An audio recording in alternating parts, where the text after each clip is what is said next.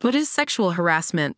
Sexual harassment is a pervasive issue that has far reaching consequences on individuals, workplaces, and society at large.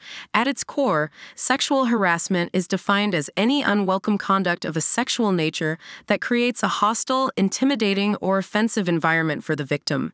It can manifest in various ways, affecting not only the immediate well being of the victim, but also their overall quality of life.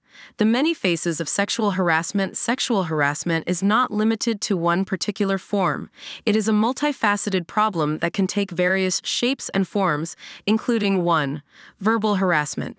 This includes sexual comments, innuendos, jokes, or propositions that are unwelcome and create discomfort or distress. 2 nonverbal harassment.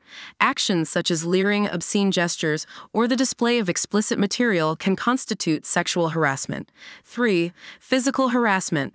Unwanted physical contact, touching, or advances, regardless of their severity, are clear examples of sexual harassment. 4. Cyber harassment. In today's digital age, harassment extends to online spaces, encompassing unsolicited explicit messages, cyberstalking, or the sharing of intimate photos without consent. 5. Quid pro quo harassment. This occurs when someone in a position of power offers employment benefits or favors in exchange for sexual favors, creating a coercive and exploitative environment.